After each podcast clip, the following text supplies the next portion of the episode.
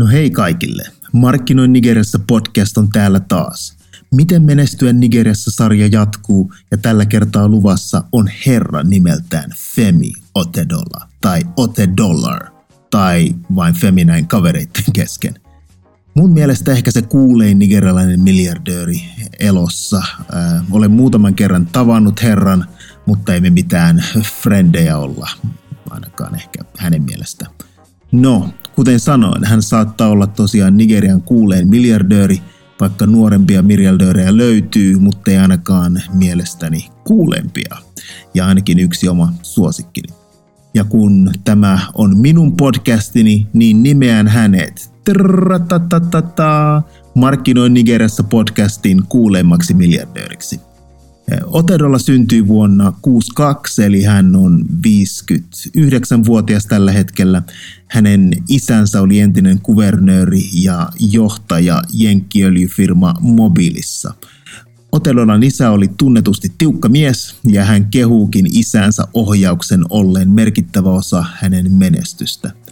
Hän ei todellakaan syntynyt köyhään perheeseen, eli tästä ei saada mitään rag to riches tarinaa, mutta kova vietti onnistua ja olla itsenäinen.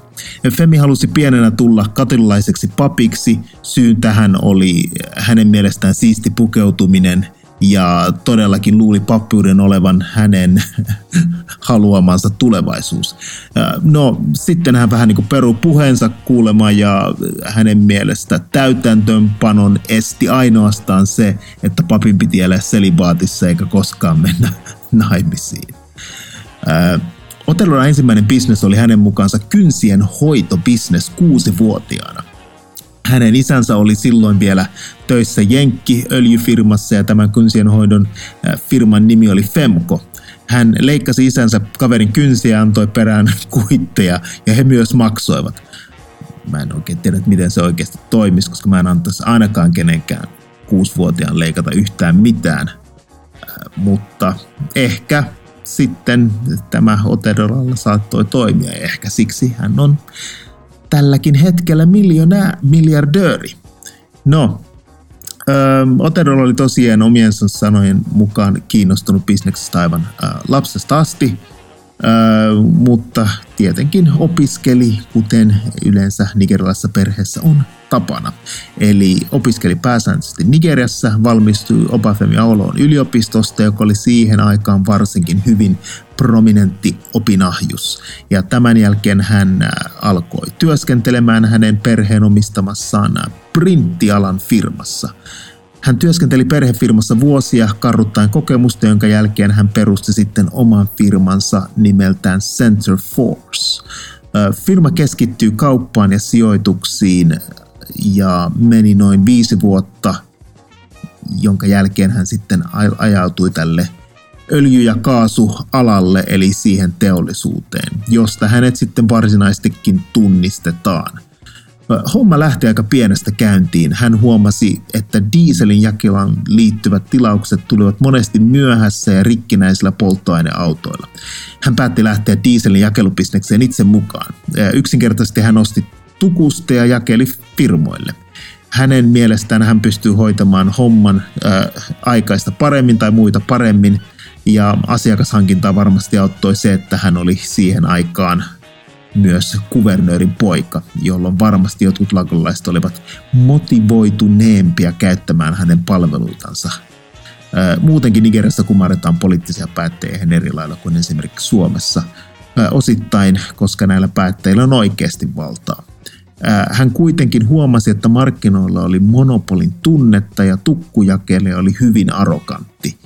Esimerkiksi ei ottanut maksua vastaan ollenkaan, vaan piti saada käteistä tai suoraan pankkiin.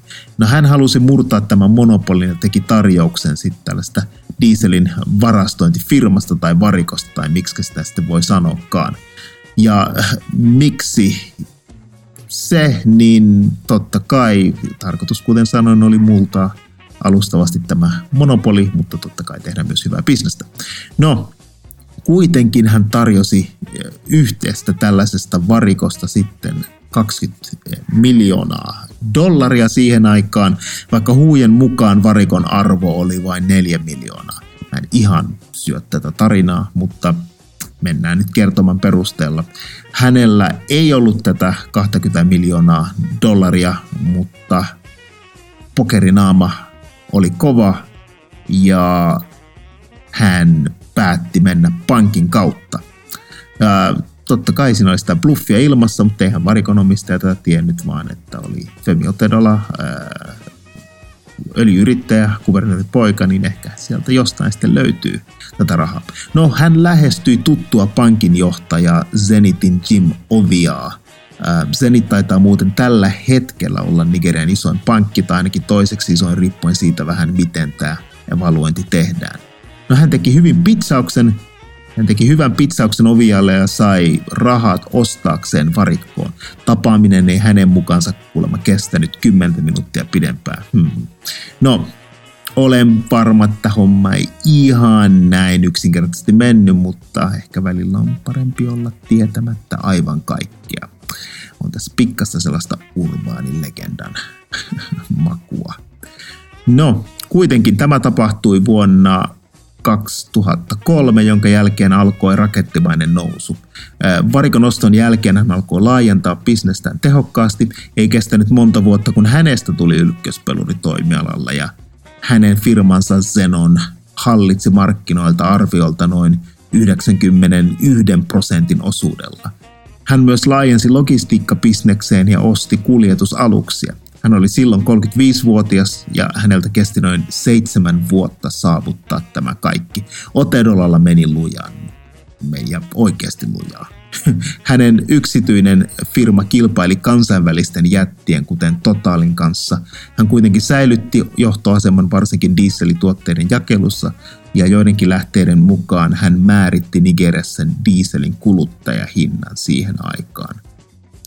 No, Zenon osti noin 29 prosentin osuuden African Petroleum-firmasta, jonka myös omisti huoltoasemia. Tämä myöhemmin uudelleen brändättiin Forte Oiliksi. Hän alkoi myös tekemään sijoituksia finanssisektorilla. Hän osti osakkeita Zenit Pankista ja hänestä tuli toiseksi suurin yksittäinen osakkeiden omistaja kyseisessä pankissa. Hän osti myös aggressiivisesti osakkeesta toisesta isosta pankista United Bank of Africa, josta hänestä tuli suurin yksittäinen omistaja. Hänestä tuli myös African Finance Corporationin merkittävä omistaja ja samalla hän oli selkeästi isoin dieselin maahantuoja. Eli lujaa meni. Nigeria on suurin tosiaan öljyntuottaja, mutta sen öljyjalostus on aina ollut lapsen kengissä vielä tähän päivään asti.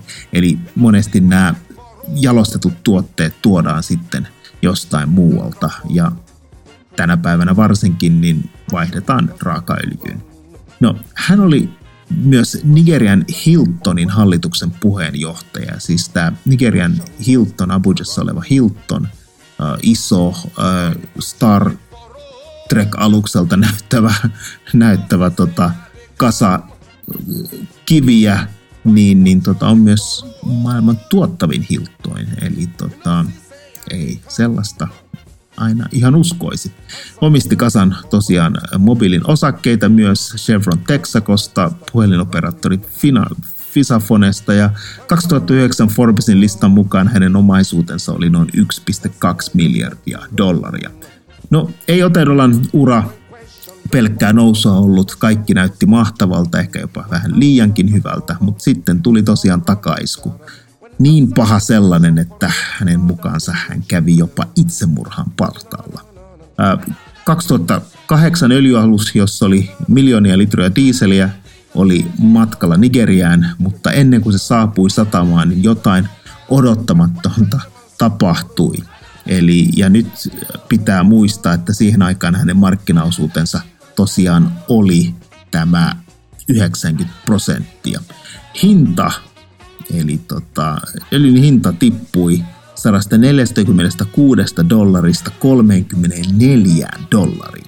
Tappiot olivat valtavia, siis megasuuria, mutta tämä oli vasta alamäen alkua. Melkein heti perään Nigerian valuutta, eli naira, devalvoitiin korot lähtivät nousuun. Mies, joka oli vuoren huipulla, niin yhtäkkiä olikin syvällä pinnan alla.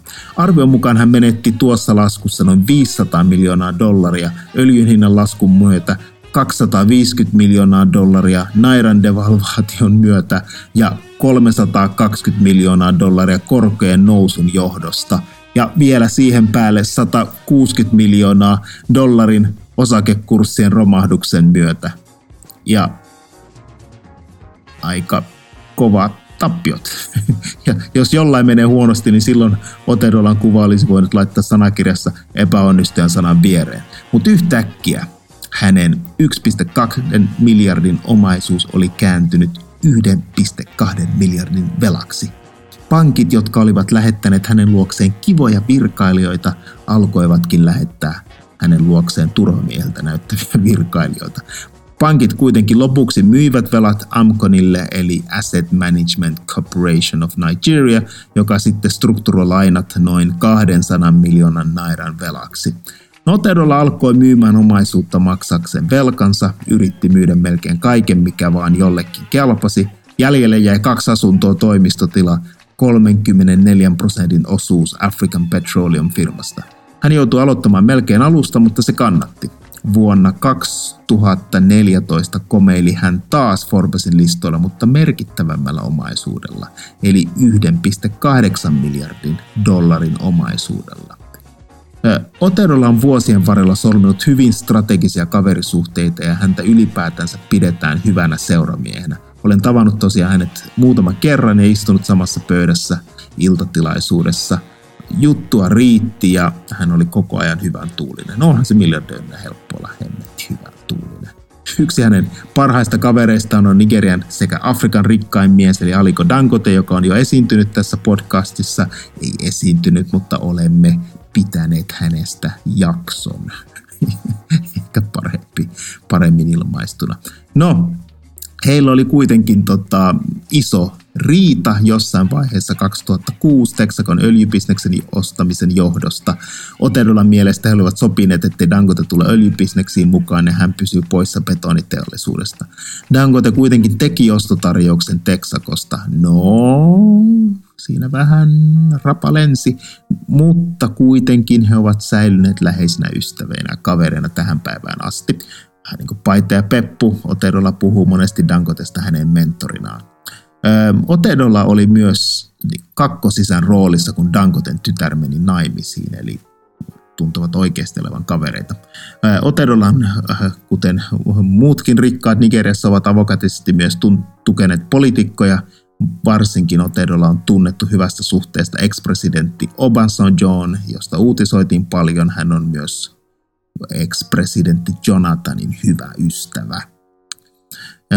Otedolla tänä päivänä viettää aikaa pääsääntöisesti Lontoon ja Lagosin välillä. Perusautot pihassa niin Lagosissa kuin Lontoossa, eli pari Rollsia, pari Mersua, oma jetti pitää tietenkin olla – 20 miljoonan euron vene, perussetti. Lapsia hänellä on neljä, kolme tyttöä, yksi poika. Yksi näistä lapsista syntyi ennen avioliittoa seurustelusuhteessa ja kolme taitaa olla avioliitossa. En tiedä, onko tällä mitään väliä, mutta sanotaan nyt kuitenkin. Huhujen mukaan hän olisi kaikessa hiljaisuudessa nyt eronnut, mutta siitä ei ole varmaa tietoa. Kaksi näistä lapsista on aika tunnettuja, yksi dj ja toinen blokkaajana, tai voisiko paremmin tänä päivänä sanoa tällaisena sosiaalisen median influencerina. No mitä tästä opimme? Eli Nigeriassa on hyvä aloittaa business Nigerian suurimman osavaltion kuvernöörin lapsena. Jos sinulla on myös muutama pankinjohtaja tuttu, niin siitäkään ei ole haittaa. Hyvä monopolistinen asema markkinoilla voittaa aina kilpailun. Nigeriassa eikä varmaan oikein missään muuallakaan kannata laittaa kaikkia munia yhteen koriin, varsinkin tulee kysymykseen valuuttaan tai makrotaloudesta vahvasti riippuva bisnes. Muistan hyvin toisen kerran, kun tapasin Otedolan ja hän kertoi muutamia totuuksia bisneksestä pöydässämme. Hän oli silloin jo vahvasti sitä mieltä, että kannattaa hajauttaa bisneksiä kansainvälisesti, jolloin riippuvaisuus varsinkin Nigerian valuutasta nairasta vähenisi. Ja nyt kun katsoo tilannetta, niin OT Dollar oli oikeassa. Peace. Tässä kaikki tällä kertaa Markkino Nigerissä podcast. Palataan taas asiaan. Kiitos. Ciao.